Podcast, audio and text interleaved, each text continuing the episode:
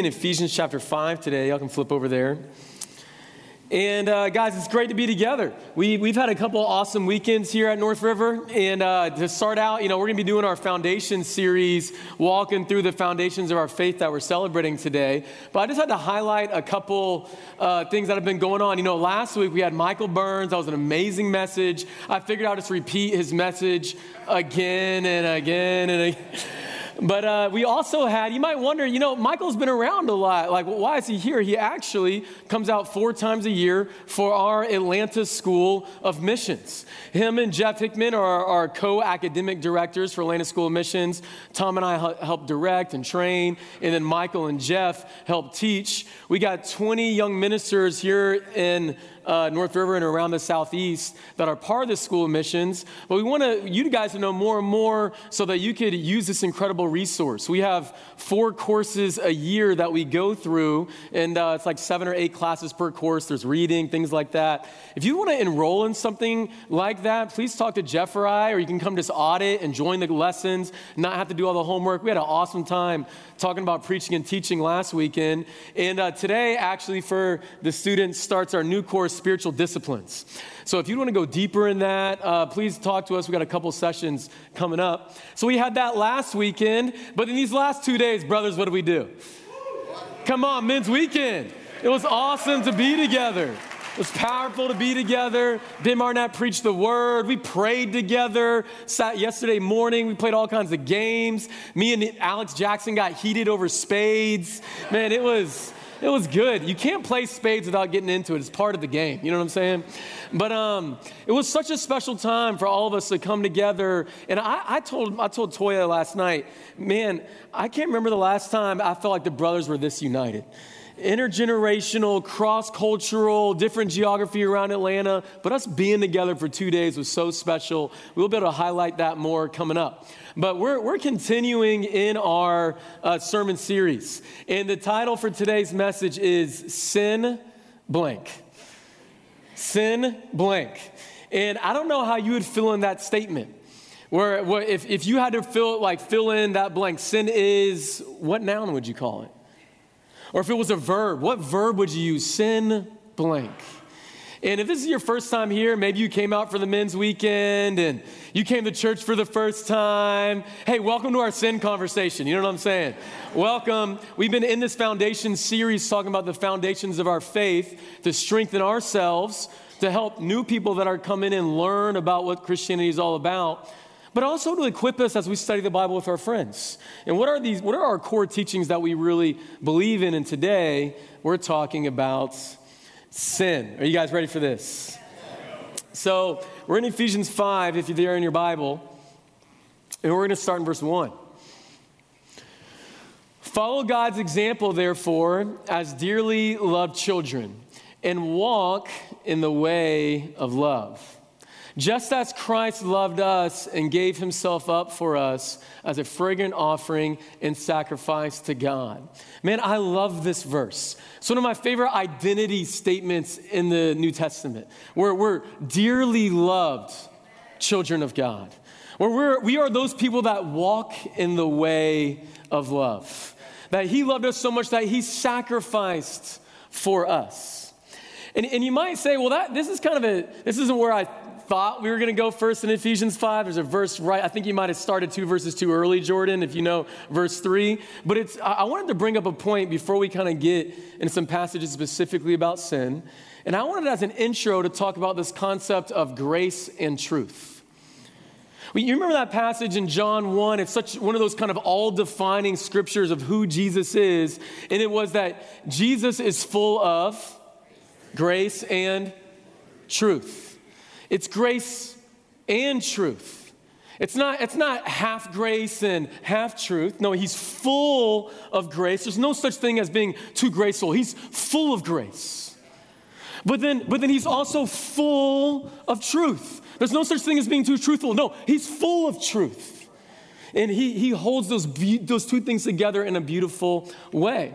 You know, I at times have, I've messed up on this, personally and with people I'm trying to help where I've been, I've been uh, really full on grace of myself, but really low on truth of myself. And I end up writing off sin. But there's been other times where I'm too, I'm, I'm, I'm full of truth, but I always have no grace for myself, and I just end up beating myself up. And then I can end up taking one of those, those two demeanors and bring that to the people around me and only being one instead of this beautiful balance of Jesus. You guys following? And I think Ephesians 5 is a beautiful picture of this because right here in verse 1 and 2, it's a beautiful picture of grace and of love. We're dearly loved children. His sacrifice for us. But you know what's coming next. If you know your scriptures, it's one of the strongest scriptures on sin in the New Testament. And for Paul, inspired by the Spirit of Jesus, those two things were not at conflict. But the grace and the love worked beautifully with the truth about sin and the reality of heaven and hell. That's a beautiful partnership as you see scripturally. And yet, in the world, we don't want that to go together. You guys following me? So, we're bringing those two together. I say all that to say, as we go into this, this is not a shame centered talk. This is a grace and truth centered talk. When you hear some of these passages, I really pray that you don't go down a shame cycle of beating yourself up, but you have a godly sorrow to respond to the cross from a place of being incredibly loved as a child and wanting to repent from your sins. Can we do that together? So here's how we're gonna go about this, all right? Uh, we're talking about sin blank, and here's the three things we're talking about today sin grows, sin brings death, but sin cannot stand the light. All right, so let's jump in this together uh, in Ephesians 5, verse 3. You guys with me? I didn't scare you off yet? Maybe in a couple minutes. All right, Ephesians 5, verse 3. But Ben Barnett shared on Sunday, uh, on Friday night, I'm gonna say something that tweaks you and makes you get mad at me. And he said, I like that. And I went, I like the way you preach, bro. but Ephesians 5, verse 3 says, But among you, there must not be even a what? A hint of sexual immorality or of any kind of impurity or of greed, because these are improper for God's holy people. Nor should there be any obscenity, foolish talk, or coarse joking, which are out of place, but rather thanksgiving. Now, when Paul starts talking about sin right here, what does he not say? He doesn't say, among you, you should kind of get rid of most of sexual immorality, impurity, and greed. Does he say that? Nor he says, well, as long as you're not doing as much as the world in these areas, then that's where you should be. Or as long as you, uh, as long as you you really narrowed it down to only a little bit, then you're good. No, he says not even a hint. Why is Paul so serious about this? It's because he knows the truth about sin. He knows this truth right here, this high calling of not a hint, comes from this truth in sin in James 1. We'll come back to Ephesians 5. But in James 1, he says, uh, James, you know, talking to churches, says, When tempted, no one should say, God is tempting me. For God cannot be tempted by evil, nor does he tempt anyone. But each person is tempted when they are dragged away by their own evil desire and enticed. Then, after desire has conceived, it gives birth to sin, and sin, when it is full grown, full grown gives birth to death. Do you see how this grows? Then temptation starts with desire, and we're enticed by that desire. And then, and then that temptation gives birth to sin. But when it says sin full grown, what is it implying? That sin doesn't start out full grown, it starts as a baby. It starts small. And sin grows and grows and grows until it's full grown. And then that grows into taking you to death on earth and into life to come. You guys tracking? Sin grows. You know, uh, if we take a step back, there's a lot of things in this world that we expect to grow. In fact, it would be weird if it didn't grow. I couldn't get up today and not talk about my son Camden. He turned five years old yesterday. You know, it's so exciting. We have a five year old. Uh, John, you said 60 doesn't seem as old as it used to. Having a five year old doesn't seem as old as it used to, or maybe it does. I felt really old actually. Anyways, Camden's five, and in this picture, if you could see, what, what we've done uh, is the picture within the picture within the picture is Camden as a baby holding his sonogram. And then a year later, he's holding that picture. Then at three years old, he's holding that picture. Then, and this is him at four year old holding a picture of a three year old holding the picture. You get that? If my son didn't grow, that would be weird. There, that would mean something's wrong with him. No, I expect him to grow. There's things like this in nature, right? Like, you know, trees, we expect trees to grow. I started a garden for the first time this summer. Any gardeners out there? Y'all can help me out? Yo, I, I picked like 40 cucumbers. It was awesome, right? And nothing else grew. But, you know, we, we did one thing. Um, but we expect, we expect trees to grow. Where does Satan get us? Satan gets us when we don't expect sin to grow if it goes unchecked. If he can just convince you, hey, if I don't do anything about it, if I don't repent, if I don't confess, if I don't do anything about it, it won't grow. That's when Satan gets us. And so I want to expose this for a second and speak to the truth that we're seeing right here in James chapter 1. Um, what are examples of sin growing? How over not just the weeks, but how over the months and the years does sin grow? You know, if we go back to Ephesians chapter 5, uh, you know, so sin grows. So in Ephesians 5, but among you there must not even be a hint of sexual morality and of any kind of impurity. Let's start, let's talk about this one. Let's do two of these examples, okay? What's a hint of sexual morality or of impurity. I'm not going to go into the intricacies of those two things right now, but we're just doing it from a macro level. Well, where it starts for most of us, I know if you're anything like me in my past, when I've seen sin grow in this area, it started on social media, where there was a picture of someone in a bathing suit, and I hesitated over it. Or maybe I clicked into it. And social media started to become sketchy. And then it, and then it grew, and it, it grew into sketchy TV shows where now I'm watching shows that have that inappropriate scene or have nudity in it. And at first, maybe I'm closing my eyes, but then over time, I'm watching it. We know when I was struggling in these things. But it, it doesn't stop there, does it? And then it goes to pornography and masturbation, where I'm not just watching, know, I'm not on social media anymore, I'm not just on TV shows, but now I'm intentionally looking up things to find and to be impure and immoral. And when I was stuck in these cycles, it didn't just stop there. It led to the way that I viewed the opposite gender, and I viewed them as objects for my pleasure first instead of dearly loved daughters of God. I started flirting or doing things impure with women, unfortunately, and, and, but it didn't stop there. And then finally, it, it grows into all out adultery or a porn addiction. Have you guys seen this cycle in your life? What Satan wants to lie to us about is that if we just stay with a hint on the left, it'll never grow. But if he can get you to not believe it'll grow, then he'll convince you to not change. What about another one? What about greed? You know, I, uh, I asked our family group this, and I want to say a disclaimer before I jump into this. I appreciate my family group. Uh, Olu uh, Kasim, uh, love his convictions, was sharing this example, and I appreciated it. Um, so, is successful inherently wrong? No, is work inherently wrong? No, of course not. It's, it's actually good or neutral, right? Like, we know there's plenty of men and women in the Bible that were extremely successful at what they did, and they glorified God through that. Then there's plenty of men and women in the Bible, even uh, our, our, our Lord and Savior Jesus, that was literally homeless without a job. And so we know that success is neutral, right?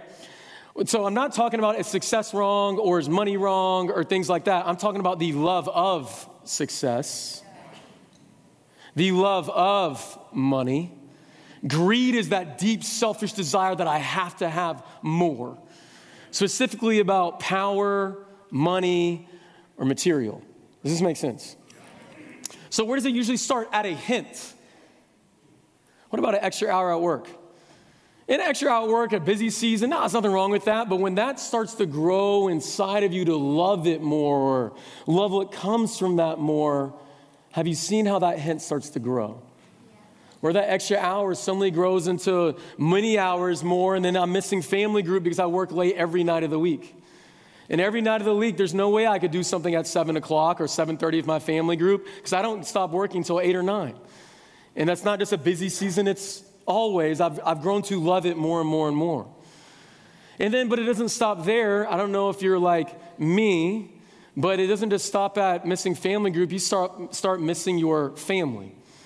And suddenly you're not at dinners, the family dinners anymore, and you're not there in the morning to help. And, you know, the kids only see mommy or only see daddy just a, a couple small times a week because work has taken the priority. Now, yet again, disclaimer some of us in certain financial situations need to work more to take care of our family. Yet again, I'm not talking about that. I'm talking about the love of money consuming us. And then where does that lead to? Well, you don't dismiss your family group, you don't dismiss family, but you end up missing God because work becomes your God. Where does it start? It starts all the way back at not, that doesn't mean you never say no to an extra hour, but it starts at what happens in your heart as you do that extra hour. And what happens in your heart when you have that busy season. And you let that love of wealth and love of work start to grow and grow and take you to a place where your church and your family, much less God, can barely recognize you. Because you've become more about your job and about your success than the things that matter most in this life. You know, for me, you might say, well, Jordan, you don't know anything about that. Your job is in ministry. Let me tell you guys. So I'm a, I'm a workaholic by nature. You know, was ingrained in me at Georgia Tech. And man, if I'm not careful, like, okay, I'm not gonna miss like family group or church because it's kind of part of what I do, right? When it comes to family dinners, when it comes to making sure I protect the family, I've had to get help from the elders, help from the evangelists in this to make sure that the church doesn't become more important than, my, than taking care of my first ministry and my family. And, and I, I, have to be careful to not let that extra hour, oh, babe, I can't make dinner tonight, or I'm walking on the phone, sorry, I can't help out with bedtime. I, I have to make sure that I'm not letting that, it's not a desire for money in this career, but it's a desire for success. That the same thing not become more important than success first with God, success second with my family, then success with the church third. I have to put it in the divine order. You guys following? But it all starts where it, in the beginning, at the hints. So here's the question Where are you letting sin grow in your life? Where are you letting sin grow in your life? You lose every battle that you don't fight. Have you realized that? Every battle you don't fight, you lose. If Satan can convince you that that battle over uh, sketchy social media, or that battle with a few more hours at work, or maybe it's the battle in your pride, or the battle in your selfishness, the battle with obscenity, whatever it is, if he can convince you that that's not a battle, he's won. Because he goes, I gotcha. So, if I can convince you it's not a battle, then here's what Satan does Satan knows that if we have no urgency in repenting of our sin, then we will fall into his trap of writing off sin without realizing that it is growing inside of us. If we don't call out the hints, then Satan's already run and he's growing something in us. And we're grateful that righteousness can grow too. Amen? But we got to dig out that sin. And we got to plant those seeds of righteousness. You guys following?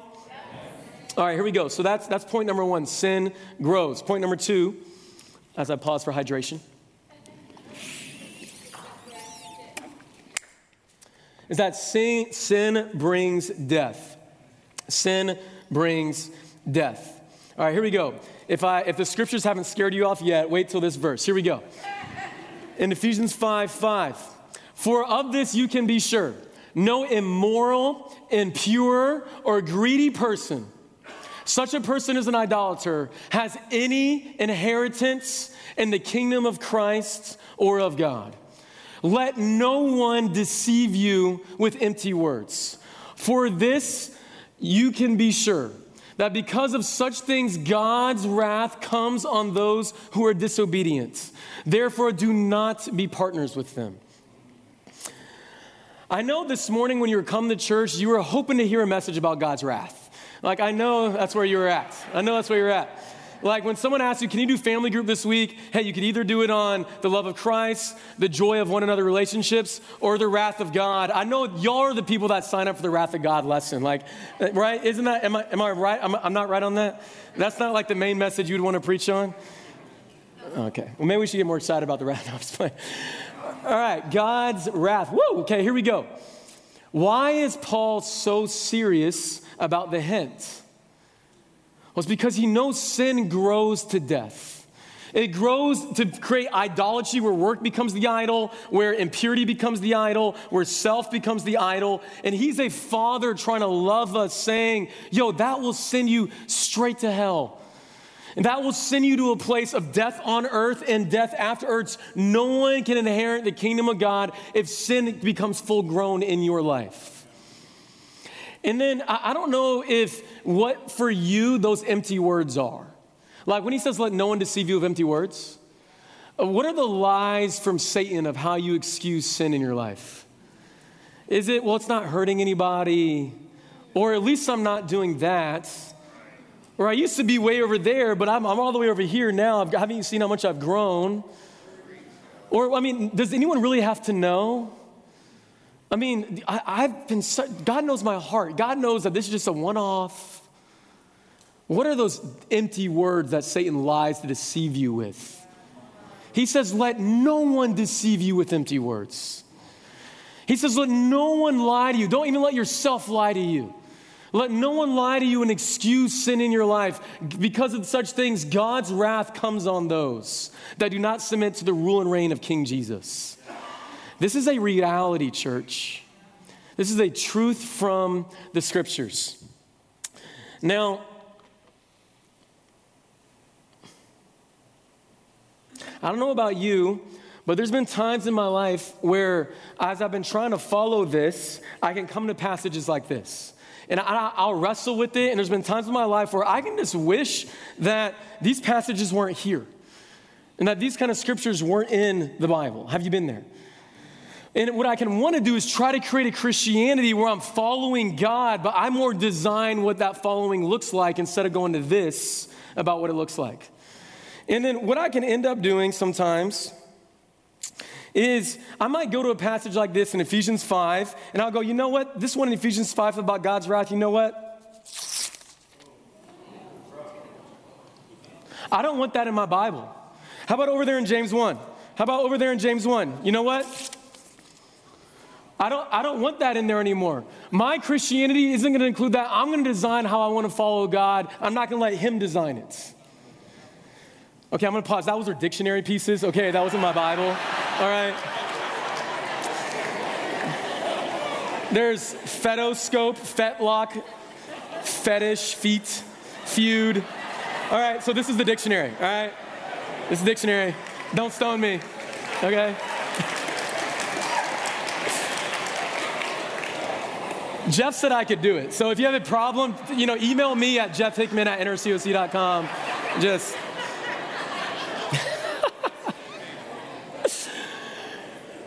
uh, this is the Bible Tom gave me when he appointed me. I would not rip this Bible. Amen. All right. All right. Have you been there though? And the truth is, this is, oof, okay, so the truth is that that inward feeling, how dare you rip the Bible? Are you kidding me? You can't do that. But some of us have ripped the scriptures out of our hearts. You've gone and you've said, I'm not following that. I'm going to create my own Christianity that doesn't include those verses. I'm going to pick and choose what verses I want to follow, but it's not going to be that one. Church, what scriptures have you ripped out of your apprenticeship to Jesus? What scriptures have you gone, you know what, I'm gonna follow that one, that one, and that one, but hey, don't talk to me about that. I'm gonna form a new age around that one. We can get in this, and you can get more mad at me for ripping the Bible than with indignation about ripping scriptures out of our lives. We have to, we're either all about it or we're not. You guys following? Are you still mad at me for the. Listen, guys, the world can create whatever version of Christianity it wants. That's not my business. And there's so many other modern Christian groups out there that pick and choose what scriptures they're going to follow and which ones they're not going to. And you might not, you know, but here at North River, we're not going to be those people. We're going to be a church, we're going to be a family that wrestles with all the scriptures. That's willing to go there, not just on the comfortable verses, but we're willing to go there on the uncomfortable verses also. And I do want to speak to, you know, the process of maturing and maturity. If you're at a place where you you haven't fully dedicated yourself to follow God yet, or you're in an intense place in your life, going through a lot, and you more need people to help you right now, this is an incredible place to struggle. It's an incredible place to feel like I'm trying to figure this out and I'm questioning and I don't know about this. I'm in a weak point. Can you help me? This is an incredible place for that. But that cannot mean we're not serious about the scriptures. Here's what kind of family we are going to be. We're going to be a family that's full of grace and truth because we are a family, right, guys? So, here, I want to make two family statements. We're a family here at North River. North River is not a spiritual family where we abuse truth and shame people to change with no grace. Can we say amen to that? Amen. We're not going to do that. We're not going to do it. But here's what's also true we're full of grace and we're full of truth. North River is not a spiritual family where we abuse grace and do whatever we want with no truth. Can we say amen to that? This is what kind of family we're going to be here, guys. We're going to meet each other fully with grace. We are so deeply loved. But because of that love, I'm going to call you to truth. And I'm to call you to save your soul. Why do we have these talks? Why are these even things that I am willing to talk about?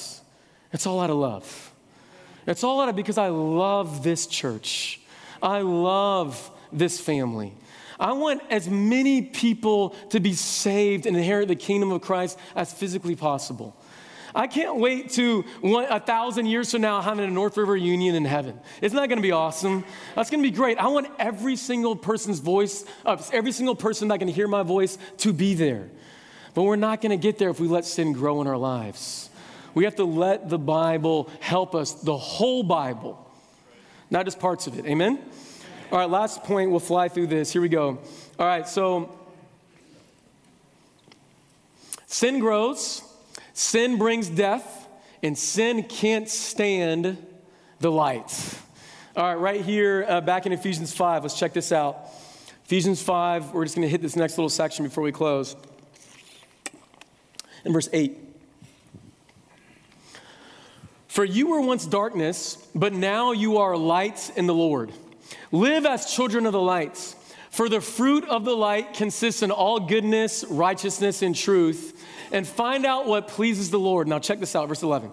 Have nothing to do, not even a hint, have nothing to do with the fruitless deeds of darkness, but rather, what are we supposed to do with those hints, with those deeds of darkness?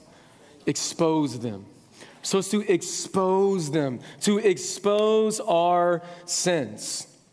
You know, this goes so much in line with what Michael talked about last week about the cross shaped community.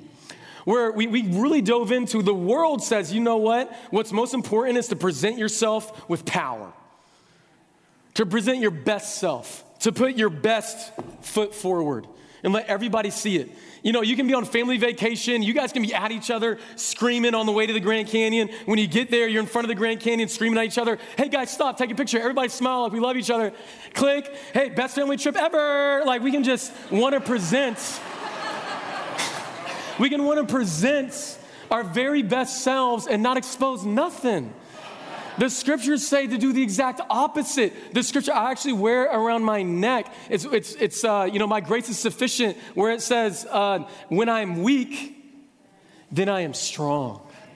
Because we're exposing that. You know, what do the scriptures talk about exposing our deeds? Well, it talks about how true strength is found in the person whose identity is so much in Christ that they're courageous enough to be vulnerable and share about their weaknesses. You know, here's some verses that kind of get into this, this uh, spiritual practice. First, it starts with confessing our sins to God, right? 1 John 1 9.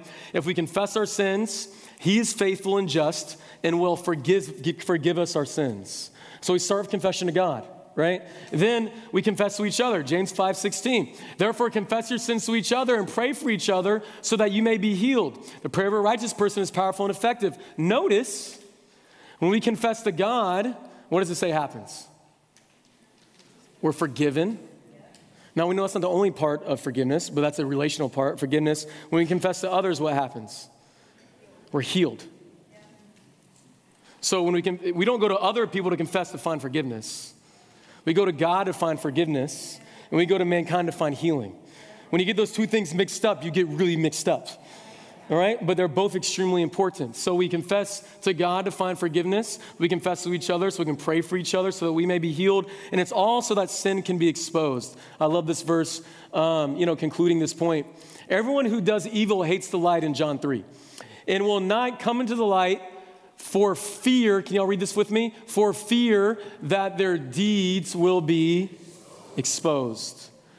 But whoever lives by the truth comes into the light so that it may be seen plainly that what they have done has been done in the sight of God. What does Satan want you to keep in the darkness that you haven't brought into the light yet? What is that, that thing? What's that thing inside of you haven't exposed? That thing you haven't ex- uh, confessed? That, that area you haven't been vulnerable about? Maybe it's just a hint right now. And Satan wants it to stay in darkness because sin grows best in darkness. It's kind of like cockroaches, right? Like you lift up the dumpster, you know, and the light shines in, and the, what do the cockroaches do? And you hope they don't fly in your face, right? Like, but it grows best in the darkness. Sin cannot grow in the light, it can't stand the light. So, my call to all of us as a church family Confess your sin. Expose your sin. Let, let yourself come into the light, and you know what you'll find? You'll find life. True life isn't found when you're not known. It's really true life is found when someone knows me completely and still loves me. That's where true life is. When I'm, when I'm trying to hide everything and I'm not confessing, I'm not exposing it, life isn't there. I feel beat up and coward, and who's going to find out? True life is found in exposing. Freedom comes when we let it out. The freedom to truly put it out there so that I can also be free from my sin and you can help me grow. And healing. You cannot find healing without exposing your sin, church. You can't find it. You got to be willing to go there into the pain, to open up the wound in order to find healing, not just to patch it back up. You have to confess it to find healing. I'm not calling this because I want you guys to experience pain. I'm calling you guys to this because I want you to experience healing and experience freedom in life. Amen? Okay, three quick practicals right here. Um, put into practice. Don't write off the what? Small sins. We're not going to do it. We're not going to write off the hints. We're going to call out sin for what it is. We're going to call off sin and not let sin grow in our life. Number two, I not just want to call you to expose your sin. I want to give a new call to you to expose the hints. Expose the hints. How do you stop sin from growing? Bring the light into it. On that trajectory, wherever you bring the light in, that makes the sin have to start all over again. And so uh, if, you, if, you're, if you're one of the guys in my life, you might sometimes get annoyed because I'll text really quote unquote small things that I think the scripture says is intense. Hey, I was scrolling on social media and I saw this. I hesitated too long before I scrolled past. I, I, I try to go to the hints to confess. Because I know if I let that grow, it's going to destroy me. I'm only two bad decisions away from ruining my life. How about you? I don't have enough room in my life to not expose that stuff because I'll be gone before I know it. So we're going to expose the hints. Third, uh, vulnerability creates vulnerability. Now, this is when we're sharing with one another, but especially when we're studying the Bible with our friends and helping them grow. Don't show up with your neighbor, your coworker, someone you're trying to reach out to, and expect them to share about their sins as you're sending out sin and not share about your own. Right? Vulnerability creates vulnerability. Let me show you the countercultural cross shaped community that we're in right now. Let me expose myself instead of showing you power. And let that be an example of light to how they can also be invited into that community. So, vulnerability creates vulnerability. Um, did I scare anybody away? Can we be a family about this? Let's be a family about this. We just talked about three things. We talked about how sin grows, how sin brings death, and how sin can't stand the lights.